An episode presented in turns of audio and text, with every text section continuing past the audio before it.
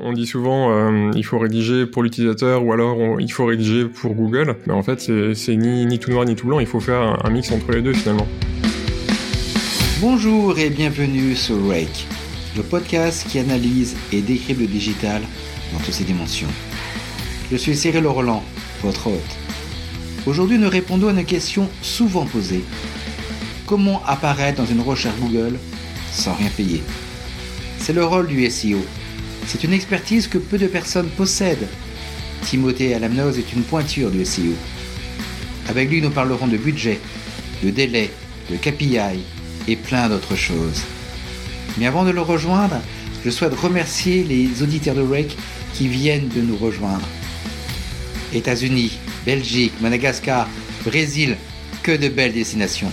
Merci beaucoup pour votre confiance. Vous êtes prêts? Allez, on rejoint Timothée, il nous attend à côté. Bonjour Timothée, comment vas-tu? Eh ben ça va et toi? Ouais, très bien. Est-ce que tu peux te moi je te connais, mais est-ce que tu peux te présenter en quelques mots aux auditeurs de Rake? Oui, bien sûr. Alors bah déjà, merci Cyril euh, pour l'invitation. Donc, je suis Timothée Alémose. Je suis consultant SEO pour les éditeurs de logiciels en mode SaaS, donc les Software as a Service. Et je suis certifié CESEO, qui est euh, la plus haute certification SEO sur le marché français. Je travaille dans le web depuis un peu plus de dix ans et euh, j'ai travaillé en agence, chez l'annonceur. Je, je suis maintenant indépendant. Justement, quand tu abordes ce métier euh, d'indépendant par rapport à une expérience précédente, je crois que tu n'as pas, pas travaillé euh, dans une agence, tu as travaillé chez des annonceurs directement. Si, si, j'ai travaillé en agence pendant un peu moins de deux ans. Et, mais j'ai beaucoup plus travaillé chez l'annonceur, effectivement. La, la principale différence pour moi entre l'agence et, euh, et, être indépendant, c'est le fait bah, que comme je suis tout seul maintenant, je peux, je peux pas prendre euh, des milliers de clients à la fois, bien sûr.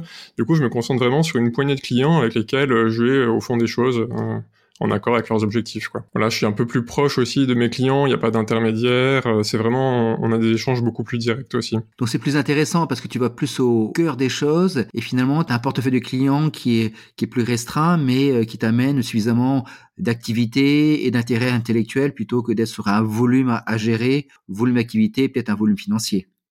Ouais, voilà, c'est à peu près ça. Après, bien sûr, en agence, euh, il y a des clients avec lesquels on peut aller jusqu'au fond des choses, mais c'est généralement bah, à quelques rares clients qui ont beaucoup plus de budget, quoi. Là, vraiment, j'ai choisi de travailler vraiment sur une niche bien spécifique. Du coup, bah, ça me permet de travailler avec euh, quatre, 5 clients en parallèle et vraiment d'avoir des échanges euh, rapides et directs avec eux pour aller plus rapide et plus vite ensemble, quoi. Je regardais un peu ton, ton parcours, hein, il est vraiment impressionnant parce que tu parles de certification SEO. Tu es modeste, mais donc je vais le dire pour toi. Tu as obtenu celles qui sont les plus difficiles et dans les scores, parce que les scores sont publics, tu as quand même des scores qui sont euh, qui limitent, qui, qui sont limites, euh, comment dire ça? J'ai limite de l'insolence, non, mais limite de l'excellence. Voilà, voilà. Ouais, voilà. Après, les, certifications, bien sûr, ça fait pas tout, hein, mais c'est euh, pour moi, c'est un peu une façon de bah, déjà de tester mes, mes acquis, mes compétences, et de les faire valider auprès auprès de mes pairs, quoi, tout simplement. Est-ce que justement, tu pourrais commencer par une définition du SEO Qu'est-ce que ça veut dire? Ça vient d'où et qu'est-ce que ça fait? Oui, bien sûr. Donc le, SEO, c'est l'acronyme de Search Engine Optimization. En français, on dirait optimisation pour les moteurs de recherche. Ça vient de depuis que, euh, pas depuis qu'Internet existe, mais depuis que les moteurs de recherche existent, en fait, que le SEO existe, parce que on a constaté très rapidement que euh, bah, toutes les actions qu'on fait, qu'on a sur nos sites, elles ont un impact sur le positionnement de notre site sur les moteurs de recherche. Alors évidemment, euh, depuis 20 ans, ça a bien évolué, mais au début, il suffisait de faire quelques euh, quelques petites modifications pour avoir des résultats vraiment très flagrants. Maintenant, c'est un petit peu moins euh, un petit peu moins flagrant, mais mais on arrive quand même à obtenir des choses très intéressantes en optimisant correctement les sites internet pour les faire apparaître plus haut dans les moteurs de recherche. Ce que j'ai pas dit encore, c'est que évidemment le, le référencement c'est hyper important pour la visibilité dans les moteurs de recherche, notamment Google, puisque en France c'est plus de 90% de part de marché. Les utilisateurs de Google, généralement quand ils cherchent une réponse euh, ils vont pas aller en page 2 ou à la fin de la première page, ou alors très rarement. Et du coup, c'est pour ça qu'il faut être absolument euh, premier, deuxième ou éventuellement troisième. Quoi. On oublie, mais quand tu fais euh, beaucoup de recherches, en effet, se font sur, sur Google par mhm. rapport à d'autres d'autres outils de, de, recherche. Donc, je crois qu'ils ont un marché qui est qui est vraiment très important. Et en effet, on oublie que lorsqu'on fait un résultat, on a d'abord des liens payants voilà, qui sont les Google euh, Google Ads, et après toute une partie qui est finalement, se rappelle en effet, tu dis le référencement naturel ou, euh, ou organique, si si, si je veux mhm. parler en, en, anglais, que ça, en fait, qu'on on va très peu euh, à la deuxième page, encore moins à la troisième page, et si on veut être en, en top, entre guillemets, c'est qu'on a fait ce travail de référencement, c'est-à-dire que Google travaille avec des petits robots, enfin je fais, je fais un peu simplifié, il travaille avec des petits robots, mhm. et que si ta page est bien structuré, paraît naturel, dans la recherche en fin de compte, naturellement tu vas gagner des petits points, un peu comme si tu gagnais des, petits donuts hein, ou des petits cookies, et que donc tu apparaître plus naturellement dans la recherche, et que donc le SEO finalement c'est une façon d'organiser l'information pour qu'elle soit mieux trouvée et surtout mieux classée. Ouais, c'est exactement ça. Euh, après, euh, voilà, c'est, c'est, après il y a bien sûr plein de petits, plein de petits trucs à prendre en compte, plein, énormément de critères en fait. Et le contenu, c'est l'un des critères les plus importants avec la, la technique du site, c'est-à-dire qu'un site qui est mal configuré, ça peut empêcher d'être bien référencé. Un site sans contenu, bah, il aura du mal à se positionner. Mais après, il y a aussi toute la partie popularité, le netlinking et tout ça. Mais, euh, mais ça, on en parlera peut-être une prochaine fois, je pense. Oui, ça devient un petit peu plus, un peu plus technique. Quelles sont un peu les, les limites du, du SEO Ça marche à tous les coups? Ça marche à tous les coups, oui et non, ça, va dépendre de, pas mal de critères en fait. C'est notamment euh, ben, sur quel marché tu te positionnes, quel est ton, public finalement, que euh, est-ce que c'est très concurrentiel ou pas, est-ce que tu veux te positionner sur quelque chose de vraiment très niché? Euh, voilà, en fonction de la concurrence, ça peut être très très facile ou très compliqué. Et encore une fois, même sur un marché très compliqué, quand on y met le budget, on peut aussi se positionner. C'est pas c'est pas parce que le marché a l'air très concurrentiel voire saturé c'est impossible de se positionner. C'est juste que ça va être euh, plus, plus long et plus coûteux. Mais voilà, les limites du SEO, bah, c'est que c'est pas instantané, clairement. C'est pas parce qu'on vient de publier un site avec, euh, même si on vient de le publier qu'il a 10 000 pages, euh, il va pas se positionner immédiatement sur, sur, les requêtes qui nous intéressent. Une autre limite, ce serait que, en fonction des requêtes, on sait pas toujours exactement ce que Google veut parce que Google, euh, bah Google c'est plein d'algorithmes imbriqués les uns dans les autres, et en fait en fonction des requêtes, il a des résultats et des algorithmes qui fonctionnent différemment. Faut, il faut un peu comprendre en fait l'intention de recherche pour savoir euh, ce que Google souhaite afficher aux internautes, parce que Google, lui, son rôle, c'est d'afficher les résultats les plus pertinents pour que, bah, pour que les internautes soient satisfaits, évidemment. Voilà, faut, faut un peu flairer l'intention de recherche et savoir présenter la bonne page en fonction des, des requêtes des internautes. Si je reprends la, la notion de, de délai, il faut combien de temps euh, pour pour mettre en place une stratégie euh, euh SEO C'est une question un peu un peu complexe. C'est encore une fois, ça va dépendre de, du marché et de, des objectifs du client. Mais je dirais que pour mettre en place une stratégie SEO, on peut on peut très bien euh, mettre en place les fondations, on va dire, dès le premier mois ou, ou en deux trois mois maximum. Après, voilà, ça, ça va se faire sur le long terme. Évidemment, euh, c'est pas parce qu'on a fait quelque chose euh, les trois premiers mois, même si on a créé, euh, on va dire, même si on a créé 1000 pages avec des très bons contenus et un site très bien organisé, qu'il va pas falloir revoir tout ça au bout de quelques mois. Parce qu'évidemment, on va voir bah, comment on va se positionner, sur quelle requête Est-ce que ces contenus-là, ils pourraient pas être optimisés finalement? On va souvent, dans le SEO, on va souvent revenir sur des contenus pour bah, justement peut-être les, améliorer, ou s'ils ont été trop optimisés, peut-être euh, justement faire en sorte qu'ils soient un peu moins optimisés. Euh, voilà, c'est un peu, c'est un peu délicat. Mais je dirais qu'une stratégie SEO, effectivement, ça peut être mis en place euh, très rapidement. Et après, ben, il y a tout ce qui est accompagnement qui va suivre finalement. Est-ce que c'est, est-ce que je peux faire un, calcul idiot que me dire voilà, il faut une semaine par page et que donc si j'ai un site qui a 15 pages, euh, c'est 15 semaines. Est-ce que je peux faire un raisonnement comme ça ou un raisonnement par rapport au, nombre de, de, caractères, comme si j'avais un livre et que je sais qu'il fait euh, 10 000, 15 000, 30 000 caractères? Est-ce que je peux raisonner comme ça ou est-ce qu'il faut raisonner autrement? Mmh, non, il faudrait pas raisonner comme ça. En fait, il faut ben, vraiment quand je parlais tout à l'heure des fondations, c'est les fondations, c'est par exemple, euh, je vais créer toute une stratégie SEO, c'est-à-dire que moi, je vais faire ce qu'on appelle une recherche de mots-clés. Je vais voir euh, sur quoi se positionnent par exemple les concurrents, sur euh, quels mots-clés il serait intéressant d'aller chercher pour, pour mon client. Et en fonction de ça, je vais déterminer des contenus à créer, dans quel ordre les créer, comment les, comment les mailler entre eux finalement. Et c'est ça en fait qui va faire en sorte que ben voilà, on va obtenir des résultats. Mais mettre en place la fondation, ça peut être fait rapidement. Obtenir des résultats, par contre, là, ça va être, euh, ça va être plus long et ça va dépendre encore une fois du, du marché, du produit, du service euh, qu'on propose, quoi. Pour obtenir des résultats, c'est quoi? C'est lors de, de, quelques mois? C'est c'est l'ordre de. Ouais, c'est voilà. Je dirais que vraiment minimum du minimum, on peut commencer à avoir des résultats au bout d'un mois si vraiment on a bien fait les choses et que, que tout est tout est vraiment opérationnel dès le début. Mais là encore, euh, dès le premier mois, on n'aura pas, on va pas se positionner, on va pas positionner toutes nos pages sur les requêtes qu'on veut. Ça va, ça va être vraiment assez long et progressif. Et euh, je dirais qu'il faut vraiment un minimum de trois mois pour commencer à avoir des résultats intéressants à analyser. Parce que, euh, parce que le premier mois, ça va vraiment être les, vraiment les débuts, les prémices du site. C'est pour ça que bah, moi, je recommande toujours de pas tout miser sur le SEO pour acquérir ses clients au début. quoi. Ça, je comprends. Donc, on va dire à minimum un mois pour, euh, pour faire les, les fondations. Euh, je vois les premiers résultats au bout de trois mois, d'accord. Et euh, au bout de quoi, euh, six mois, neuf mois, il faut que je revoie un peu les fondations, je peux commencer à bâtir les, les premiers étages? Tu peux faire tout ton site dès le début. Après, c'est vraiment, mm, c'est, faut, faut, en fait, faut monitorer le, les résultats, c'est-à-dire suivre le positionnement du site et en fonction de ça, voir ce qu'il faut modifier, ce qu'il faut éventuellement ajouter comme contenu. Par exemple, tu crées un contenu sur un sujet en particulier, tu vois, grâce à différents outils, notamment la Search Console de Google, tu peux voir sur quel mot-clé il se positionne, et tu peux voir par exemple qu'il se positionne euh, en deuxième page de Google pour un mot-clé particulier. Et ce mot-clé-là, tu dis, ah bah tiens, je l'ai pas inclus dans mon contenu, mais peut-être que ça pourrait être pertinent de créer complètement un autre article sur le sujet. Et dans ce cas, euh, bah tu le fais, et là tu te positionnes euh, probablement mieux sur ce mot-clé-là. Tu, tu fais un lien entre les deux pages sur l'encre du mot-clé spécifique, et tu peux obtenir des résultats assez rapidement. Et encore une fois, si ton, si ton site est bien structuré, que euh, Google le connaît, euh, tu peux te positionner très rapidement avec un nouveau contenu, comme ça peut prendre euh, deux semaines, trois semaines en fonction de la qualité et de, la technicité du site et de, de la popularité, ce qui est netlinking. C'est tu, tu, montres bien, c'est pas simplement, on va dire basiquement, comme parfois j'ai entendu dire, mais je pense que ça n'existe plus, mettre des mots clés sur une page euh, avec une encre blanche et euh, une belle image dessus et comme ça je suis forcément référencé je monte forcément en, première page en tant que tel. Ce que tu me dis c'est finalement un, comment dire ça un maillage intelligent pertinent qu'il faut faire qu'il faut revoir qu'il faut affiner en permanence. Ouais, c'est ça. C'est vrai qu'à une époque, euh, on pouvait très facilement berner les algorithmes de Google hein, parce qu'ils étaient beaucoup moins complexes. Mais Google, euh, c'est, bah Google, c'est pas une intelligence artificielle, mais il est de plus en plus intelligent, comprend de mieux en mieux le contenu des pages et il se, il se laisse beaucoup moins berner, même si ça arrive encore, il se laisse beaucoup moins berner par ce genre de stratégie, justement, de mettre des mots en blanc sur fond blanc, par exemple, etc. Est-ce que tu as un cas d'école, entre guillemets, euh, sur justement euh, une situation dans laquelle le SEO ne fonctionne pas ou n'a pas fonctionné Ouais, ouais. En fait, c'était quand j'étais en agence, j'avais travaillé sur toute une stratégie de, contenu justement pour un client qui était euh, assez motivé, mais euh, il n'était pas motivé pour nous laisser euh, rédiger ses contenus.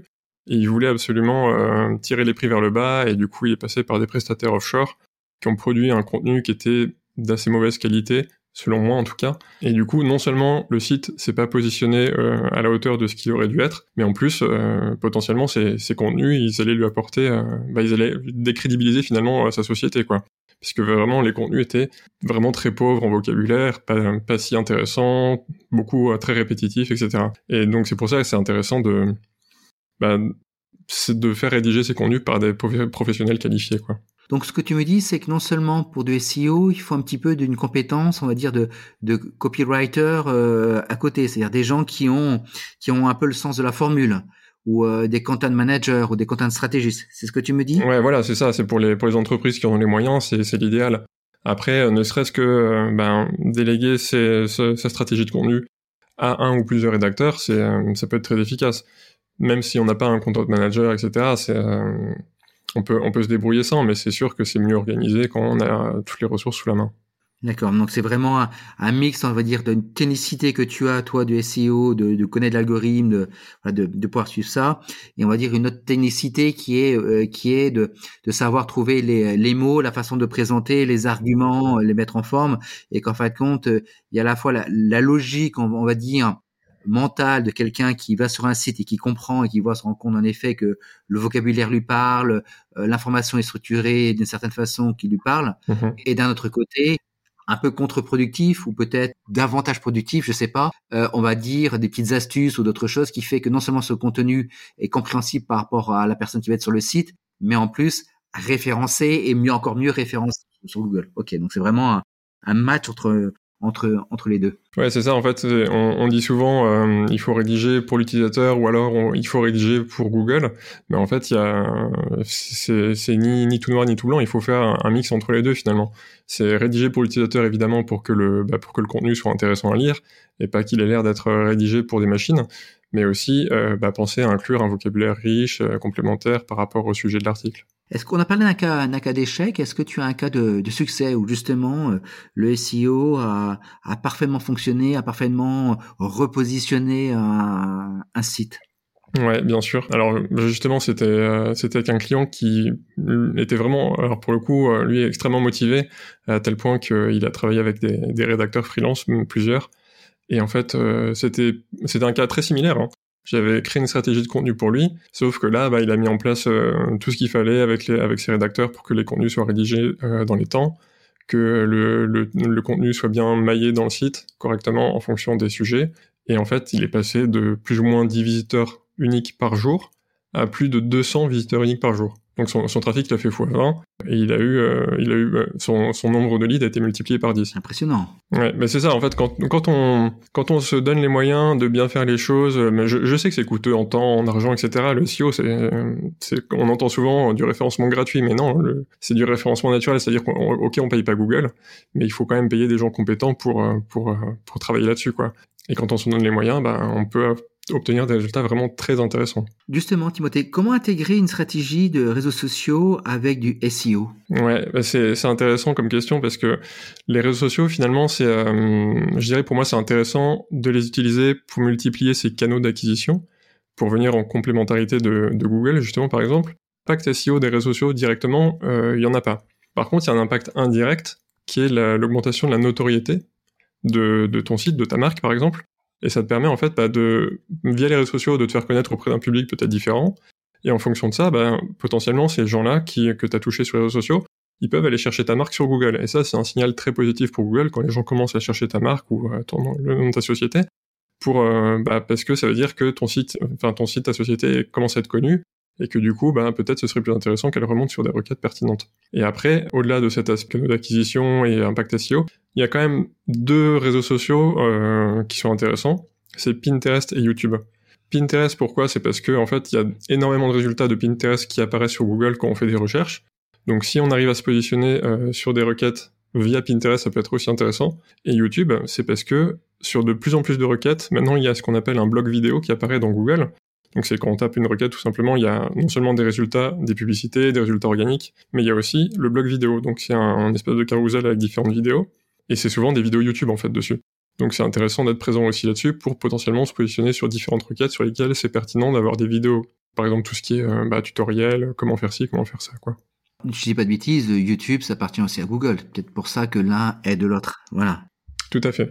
Est-ce que tu aurais euh, justement euh, euh, ce qui intéresserait les auditeurs de Rake, une, la mise en place d'une stratégie SEO un petit peu détaillée avec des KPI, un budget, un, temps, un planning, voilà, quelque chose que tu aurais mis en, place pour, euh, pour bien montrer comment cette stratégie SEO peut se développer. Ok. Quand on, travaille avec des sites, en fait, il y a, y a plusieurs choses à prendre en compte dès le début, avant même de commencer à travailler le SEO.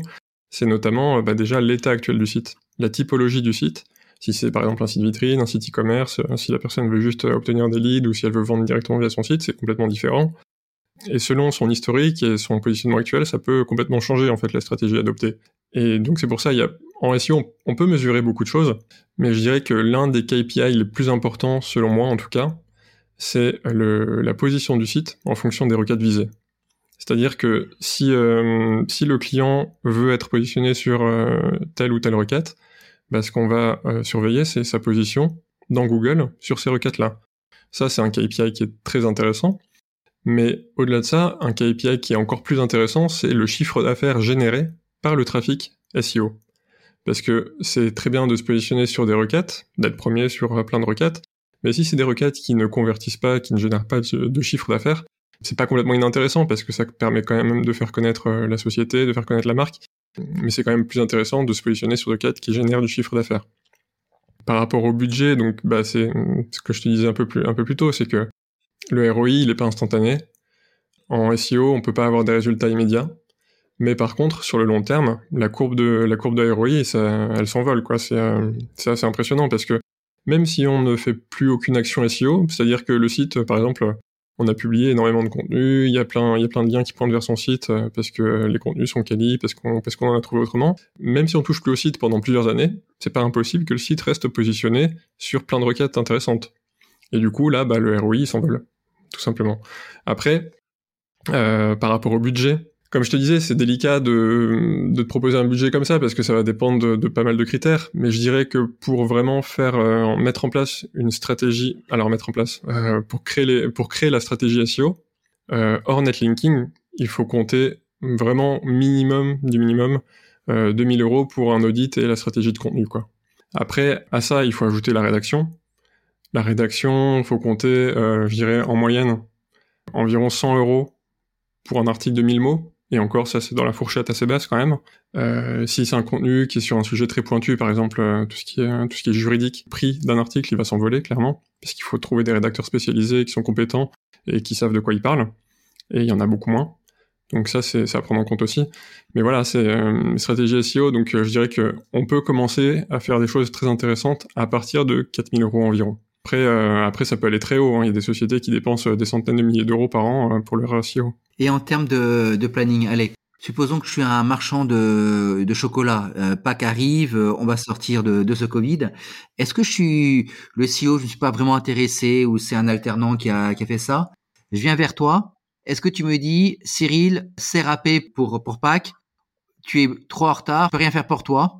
Fais plutôt des banners, euh, fais plutôt de la publicité en ligne, tu ton chiffre d'affaires. Encore une fois, ça va dépendre de, du site et de sa popularité. C'est-à-dire que sur un, sur un gros site, par exemple, mettons un gros site e-commerce que Google a l'habitude d'aller euh, crawler pour voir s'il y a des changements justement, on peut très bien se positionner sur des requêtes comme Pack par exemple, même euh, à peine un mois avant, voire même deux semaines avant. C'est pas impossible, c'est déjà arrivé parce que justement Google a l'habitude, enfin Google peut comprendre un peu la typologie des sites. Il comprend que voilà, ça c'est un site, c'est un site e-commerce avec très régulièrement des changements de bah, de stock, de produits, d'actualité, de, de voilà, de promos, etc. Si on publie une page alors évidemment, il faut que la page soit bien faite quand même. Mais si on publie une bonne page sur euh, je vends des chocolats pour Pâques, etc., euh, même si on la publie juste un mois avant, c'est possible de se positionner dessus. Mais encore une fois, voilà, ça va dépendre de la popularité du site, de son contenu, de, de son ancienneté et de, de pas mal d'autres critères. Mais c'est pas impossible. Alors évidemment, c'est toujours mieux de s'y prendre en avance. Mais bah, dans ce cas-là, pour Pâques, on pourrait très bien imaginer par exemple une page qui serait là toute l'année, simplement avec le contenu qui change en fonction de, de l'époque, et, euh, et, avec une date qui se rafraîchit en fonction des modifications qui sont apportées sur la page. Le SEO, c'est quand même assez, assez, vaste, et ça dépend d'énormément de, critères. On peut pas avoir une réponse, euh, une réponse claire et précise pour tous les sites. Il y a, la réponse sera toujours un petit peu différente. Je comprends, mais ce, que je comprends de ce que tu me dis aussi, c'est qu'en fait, compte, la, la vraie astuce, c'est de se dire, c'est chez une marque qui a forcément ses marronniers dans l'année, ce que tu me dis, c'est qu'il vaut mieux avoir une page toujours qui existe, que j'ai créée, qui est référencée, que je la réactive quelques temps avant. Mais au moins elle existe et au moins elle est déjà référencée et je peux en effet me poser la question de est-ce qu'il faut pas que je donne un petit coup de, de polish dessus pour pour euh, le SEO qui a peut-être bougé un, un, petit peu. Je me pose la question de ce que deux mois avant, c'est ce que je retiens un petit peu de toi. Et si je suis vraiment dans le mois avant, et que j'ai bien fait mon travail euh, avec toi, dans ces cas-là, le mois avant, il faut peut-être que je plus que je bastonne avec euh, des publicités en ligne qui vont ramener ou des stratégies euh, YouTube ou Pinterest qui vont plus ramener vers cette page-là. Ouais, par exemple, c'est tout à fait euh, tout à fait possible. Après, il y, a un, truc assez simple quand même à faire dans ce genre de cas, c'est cette page-là, non seulement tu la gardes de côté, même même en dehors de la saison, mais en plus, quand c'est la saison, bah tu fais un lien depuis la page d'accueil vers cette page, tout simplement sur un, encart, un bloc ou une phrase, un bandeau, ce que tu veux, pour dire voilà, on a on a sorti nos, nos produits pour cette euh, saison euh, bah, profitez-en euh, et, tu fais un lien vers la page. Le fait d'avoir un lien vers la page d'accueil, ça va lui donner beaucoup plus d'importance. Timothée, tu parlais de sites où il y a beaucoup de concurrence. Tu parles de sites de e-commerce ou je peux avoir aussi des sites pointus spécialisés sur lesquels j'ai beaucoup de concurrence? Oui, là, ça dépend pas vraiment de, du type de site un site concurrentiel, un marché concurrentiel, pardon, ça peut être euh, vraiment tout type de site. Ça peut être aussi bien de, bah, par exemple, pour l'assurance auto, ils récupèrent des demandes de devis, des leads, ils récupèrent, en fait, ils, ont simplement un formulaire où euh, tu rends des informations et eux, ils te, ils te recontactent après. Ça peut être plein de choses. Ça peut être, euh, bah, par exemple, dans la chirurgie esthétique, c'est un marché très concurrentiel, surtout sur les grosses villes où bah, ils veulent tous être dans les premiers sur un plan mammaire, par exemple, ou rhinoplastie, etc c'est pas forcément lié au site e-commerce ou, euh, ou, ou, un blog ou autre. Quoi. Ah, merci beaucoup pour cette précision, parce que je pense qu'elle était, euh, qu'elle était importante euh, à faire. Je trouve ça très intéressant ce que tu as dit, surtout le SEO, parce que ça a permis de, de clarifier beaucoup de choses et de montrer vraiment la pertinence d'une stratégie SEO, les caractéristiques de cette stratégie et la complémentarité qu'on peut avoir avec certains réseaux sociaux et surtout la complémentarité avec le contenu. En conclusion, Timothée, est-ce que tu aurais euh, une recommandation à faire pour les auditeurs de Rake? Euh, bah Déjà, euh, merci encore une fois pour cette invitation et pour les auditeurs, si le sujet vous intéresse, bah, je vous invite à me suivre sur LinkedIn puisque je publie régulièrement du contenu sur le SEO. Mon profil, c'est Timothée Alémose. En ressources, je dirais que si vraiment vous êtes passionné par ça ou si vous avez envie de vous y plonger, il y a un livre qui est, euh, qui est fondamental, on va dire, c'est vraiment les, bases du SEO qui sont à connaître euh, absolument. Après, voilà, vous en faites ce que vous voulez de ces conseils, mais c'est quand même un classique. C'est réussir son référencement d'Olivier Andrieux qui a le site Abondance. C'est voilà, c'est c'est très white hat comme on dit, c'est très Google friendly, ça respecte les recommandations de Google. Il sort pas de ce cadre-là, mais le mais le, le livre est euh, est vraiment important à connaître quand on veut se, se renseigner sur le sujet. Si vraiment vous voulez des contenus un peu plus poussés, il y a une chaîne YouTube que j'aime assez, c'est la chaîne de Frédéric Bobet. Si vous la cherchez euh, dans, YouTube, elle s'appelle Trikaya, T-R-I-K-A-Y-A. C'est des contenus qui sont assez longs, c'est des vidéos qui durent en général au moins une heure et demie, deux heures, mais les contenus sont plus poussés, les intervenants sont très intéressants, et, euh, voilà, ça donne, des pistes avancées pour la SEO. Quoi. merci beaucoup Timothée, est-ce que tu as vraiment donné un, un livre de référence en effet avec euh, Olivier euh, Andrieux. Qui je crois aussi fait des euh, fait des fait des formations. Oui. et pour ceux qui veulent aller plus loin euh, ils ont en effet ce, cette chaîne YouTube. Merci beaucoup hein, pour pour tout ce que tu as partagé pendant pendant ce moment pendant cet épisode. Merci beaucoup à toi. Je t'en prie. Merci à toi. Voilà c'est fini. Merci d'avoir écouté ce nouvel épisode de Rake. Avant de nous quitter il vous reste trois choses à faire. Prolonger cet échange sur Deuxièmement, vous abonner et partager cet épisode avec deux de vos amis. Et troisièmement, mettre 5 étoiles et un joli commentaire sur Apple Podcast. À très bientôt